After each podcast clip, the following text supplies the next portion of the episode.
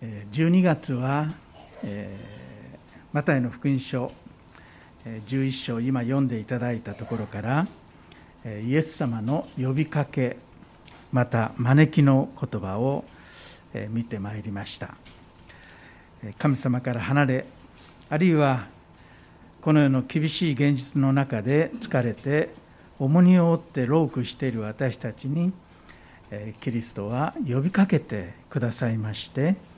すべて疲れた人重荷を負っている人は私のもとに来なさい。私があなた方を休ませてあげますとおっしゃいました、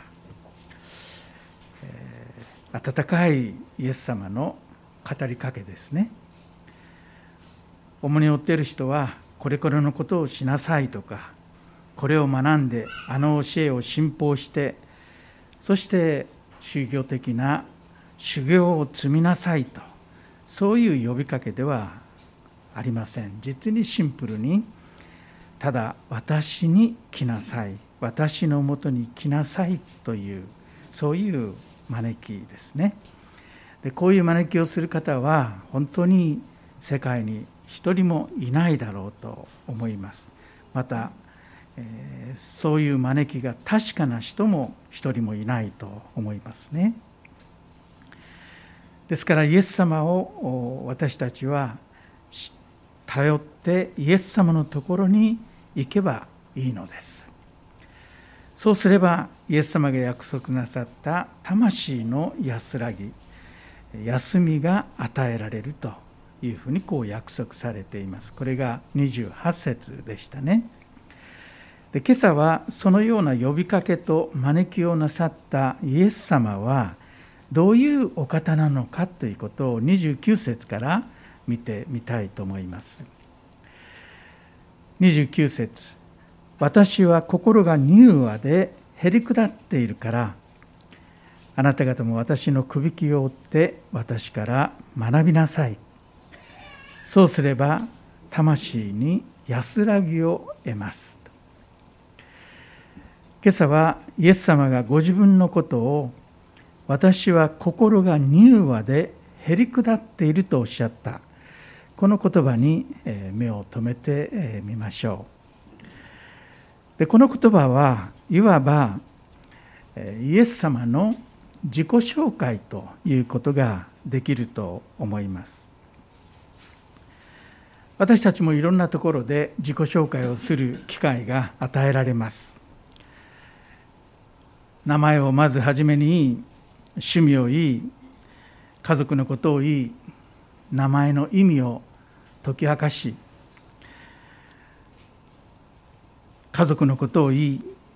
その他その場にふさわしい自己紹介をします。で私たちの場合は誰一人としてイエス様のような自己紹介をする人はいないと言っていいでしょう。私は柔和でへりくだった井上薫と申しますと。そういうことを言った途端にですね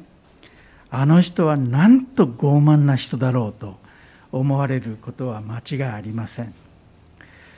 しかしイエス様は私は心が柔和でへりくだっていますと確かに語られたのです。私たちには言うことができない言葉です。しかもイエス様がそうおっしゃったそのことを聞いて今日でも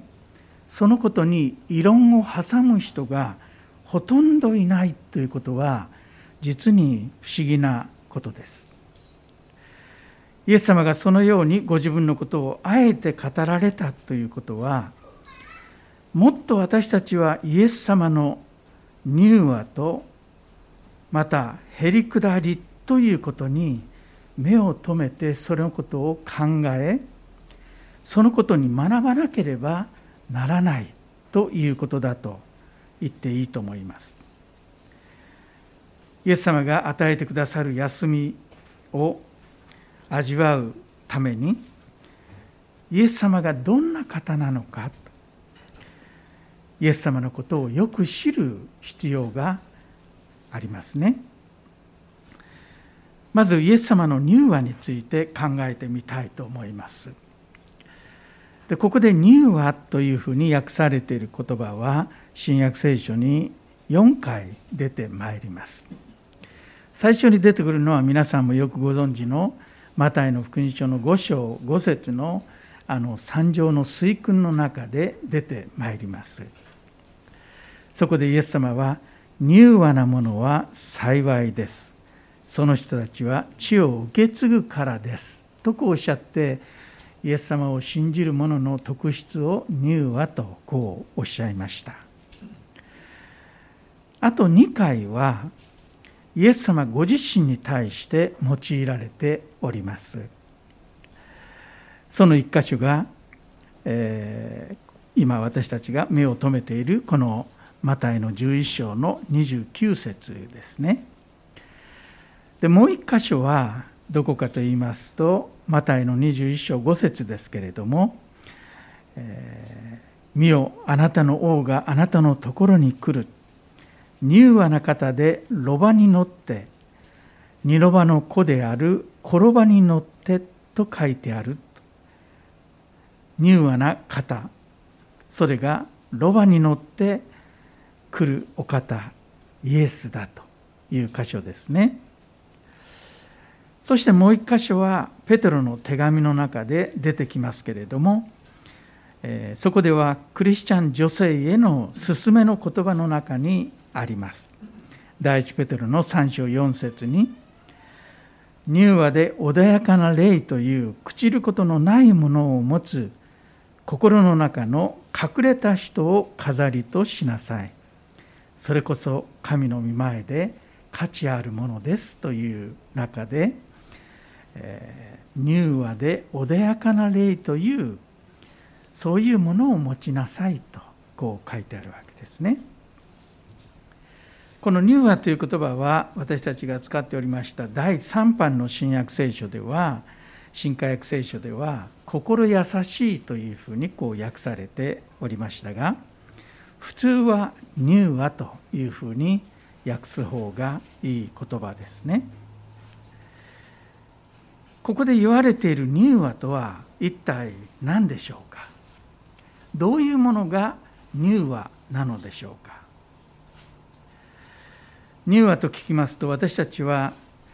私たちの人に対する態度のことだと思うのではないかと思います。もっと柔和にあの人の言うことを聞いてもっと柔和に人と接してという具合に人との関係の中で柔和という言葉を考えるのではないでしょうか。柔和というのは人との関係で使う言葉でもありますけれどもそれ以上の意味があります。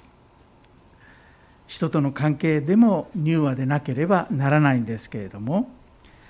でもこの言葉を学んでまいりますと柔和というのは第一義的には神様に対する私たちの態度のことです柔和というのは私たちが神の御心を抵抗なく受け入れるそういった心のことですね。神様に対する柔和というのは何かというと不信仰によってあるいは我を通すことによって神と争ったり神と戦ったりしないことであります。柔和な人は神様の御心に自分を合わせていく心の柔らかさを持っているそういう人が柔和ということですね神様の計画神様の願いに自分を合わせられる柔らかさ。これが柔和です。これが第一義的な意味です。消極的な言い方をしますと柔和というのは間違った自己主張をしたり自己関心を抱いてしまったりそれに固執しないこと。すなわち心が自分自我によって占領されているのではなくて神の願いやあるいは神の意向をいつも考えそのことを第一にしてそれに従っていきたいと思う心。その神の御心に自分を自分の考えを合わせていく心の柔らかさ。これが乳和という言葉ですね。ヤコブ書にはこのマタイ11章29節で出てきます「乳和な」という形容詞ではなくて名詞形で出てくる箇所がありますけれどもそこでは「素直」というふうに訳してあります。ヤコブ書の1章21節すべての汚れやあふれる悪を捨て去り捨て去り心に植え付けられた御言葉を素直に受け入れなさい。御言葉はあなた方の魂を救うことができます。素直に御言葉を受け入れなさい。と、まあ、別な訳で言えば柔和な心を持って神様の御心を御言葉を受け入れなさいということですね。柔和でない人は御言葉を受け入れません。それといつも争い戦い自分の考え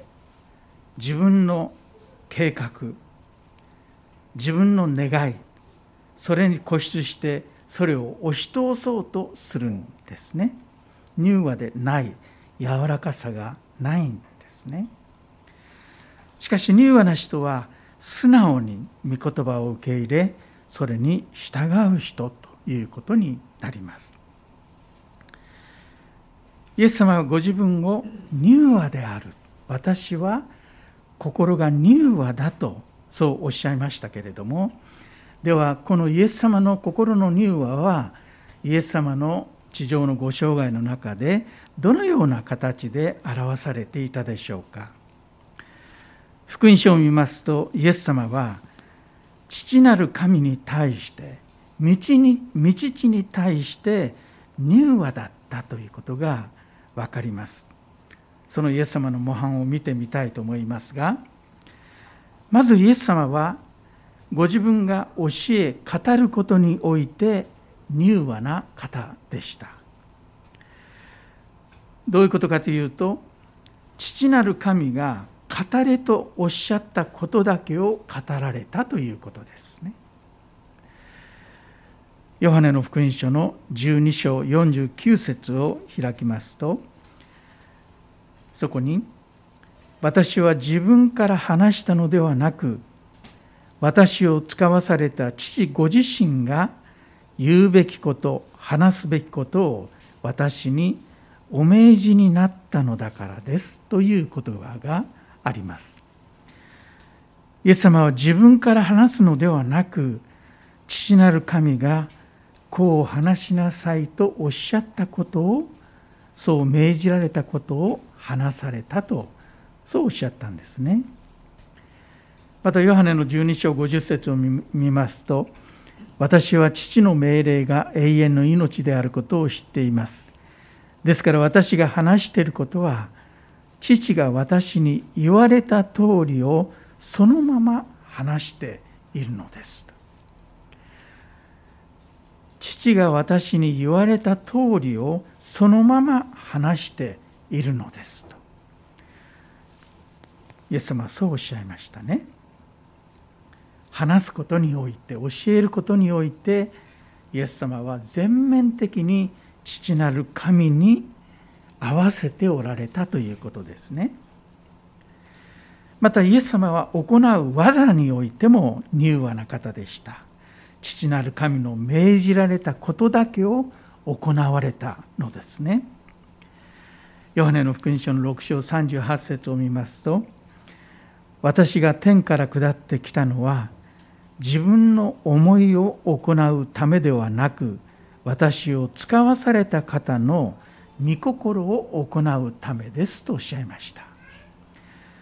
私は自分の思いを実現するために来たのではない。と私を使わされた方父なる神の御心を行うために来たとこうおっしゃいました。ここにも父なる神にご自分を合わせてらっしゃるイエス様の乳和を見ることができますまたイエス様は苦難の中でも父なる神の願いに自分を合わせる柔和な方でしたその最も典型的な美しい例があのゲッセマナの祈りだったと思いますね。マタイの26章39節でそのゲッセマナのイエス様の祈りを読みますとそれからイエスは少し進んでいってひれ伏して祈られた。我が父よできることならこの杯を私から過ぎ去らせてください。しかし私が望むようにではなくあなたが望まれるままになさってください。神様の望まれる通りに願ってらっしゃる通りに御心の通りになさってくださいと。それを私は受け入れますというふうにこうおっしゃったんですね。こういった御言葉はイエス様はご自分を神に合わせるお方であったということを証ししています。神の御心計画願いに自分を全面的に合わせていく心の柔らかさ。これがイエス様がおっしゃった「乳和」という言葉の意味ですね。翻って私たちはどうでしょうか。神様に対して柔和なものでしょうか。自分のことを振り返りましても神様の願いよりも自分の願いと計画だけを思ってそれで動いてしまうことが多々あります。神の願いと御心に自分を合わせるそういった乳和を本当に必要としているものだということをつくづく思わされます。イエス様はある例え話を語られました。マタイの21章に書いてありますけれどもあるお父さんが長男に今日ぶどう園に行って働いてくれと頼んだんです。長男は「行きますお父さん」とすぐに答えました。でも行きませんでした。お父さんは次男に同じように言いました。次男は「行きたくありません」と答えましたが後で思い直してぶどう園に行きました。どちらが乳和であったかというと弟の方が乳和だったということになります。父の願いに自分を合わせたということです。表面的には長男は乳和に見えます。はいお父さん行きますと言うんですね。表面的には乳和ですがでも長男は乳和ではありませんでした。弟は最初お父さんに反発しまして行きませんと言いましたけれどもでも思い直して後で従いました。自分の父の計画と願いに自分の思いを合わせたんですね。これが乳和です。イエス様の乳和に私たちももっと注目してイエス様に習いたいと思うのですね。イエス様の自己紹介の第一は私は心が柔和でということです。二つ目は私はへりくだっているとイエス様はこうおっしゃいました。へりくだっている。へりくだりという言葉は低くなるというふうにもこう訳すことができる言葉です。へりくだるあるいは低くなるあるいは低いというこの言葉とその同類の言葉は新約聖書に31回ほど出てまいります。3分の1はえー、手紙に出てまいります。3分の2ですね。ほとんどはクリスチャンの品性や性格について教えたり進めたりする時に用いられております。クリスチャンはへりくだるものでなければならないということですね。福音書でよく知られているのは自分を低くする者は高くされ自分を高くする者は低くされるという言葉です。私たちは謙虚で謙遜でへりくだるようにと聖書は終始一貫して進めております。そしてそうするようにとこれぞへりくだりの完全な姿だという模範を残されたのが私たちの主イエス・キリスト様です。へりくだるという言葉がキリストについて用いられている箇所は2箇所しかありませんけれどもどれも大切な箇所ですね。1箇所は今私たちが見ているこのマタイの11章29節ですね。そしてもう1箇所は今水曜日の祷会でずっと学んでいますがピリピピテの手紙の2章の8節であります。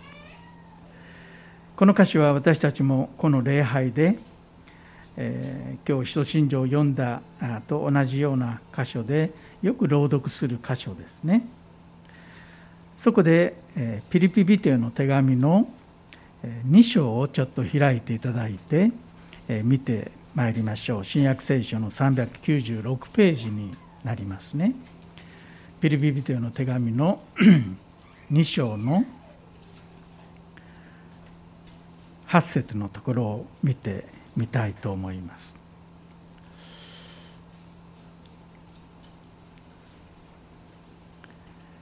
まあ、6節から、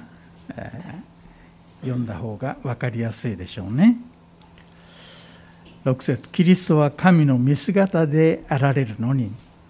神としての在り方を捨てられないとは考えず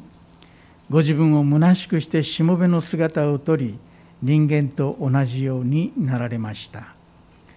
人としての姿を持って現れ自らを低くして死にまでそれも十字架の死にまで従われました。それゆえ神はこの方を高く上げて全ての名に勝る名を与えられましたうんぬんとこう書いてありますがここに8節に自らを低くしてとこう書いてあります。この自らを低くしてという言葉がへりくだるという言葉ですね。低くなるということすなわちへりくだるということとこの8節では死にまでそれも十字架の死にまで従われましたというこの従うということすなわち従順であるということが深く関係していることとして結び合わされて出てまいります。へりくだって低くなることと従順に従うということはこれは深く結びついていることなんだということが分かります。この両者を切り離すことはできないわけですね。そしてこの8節の中心はキリストがご自分を低くされへりくだられたということですけれどもそのキリストのへりくだりはではどのような手段によって証明され明らかになったのかというと従う従順によってだということが書いてあるわけです。私たちは外見からへりくだりというものをそのものを見ることはできません外見からその人の心の優しさや愛を見ることができないのと同じですね。愛は何かの行為によって現れた時にその人の心の中に愛があるということが分かるわけです。それが行為に移されない限り心の中にあるどんなに愛がたとえあったとしてもそれは意味のない愛であって見ることのできない愛ですね同じように私たちは外見からへりくだりそのものを見ることはできませんしかしもしある人が神様に聞いて神様の御声に従順に従って行動し生活しているその実際の姿を見ますとその人が神の前にへりくだっている人だということがよくわかるんですね。へりくだりっていうのはそれに続く従う従順にということによって初めて証明されるんだということです。キリストはへりくだっておられましたから低くなっておられましたので道地に対してどこまでも従い従順であられましたその従順従うということは具体的にどういう内容だったのかと言いますと死にまでそれも十字架の死にまで従われたとこう書いてあります。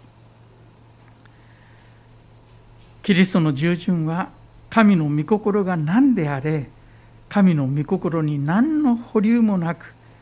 全面的に従う従順でした。死にまでと書いてあります。キリストに従う従順キリストの従う従順は死にまでその死に方まで。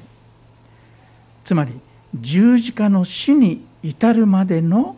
従順だったということです。これによってキリストは自らを本当に低くしておられたお方だったんだということが証明されたということになります。低くしていること。それがマタイ11章29節にあるイエス様のへりくだりということですね。イエス様はご自分のことを私は心が柔和でへりくだっているとこうおっしゃいました。私のもとに来なさい。あなた方を休ませてあげますとおっしゃったお方はこのへりくだりと柔和に満ちたお方だ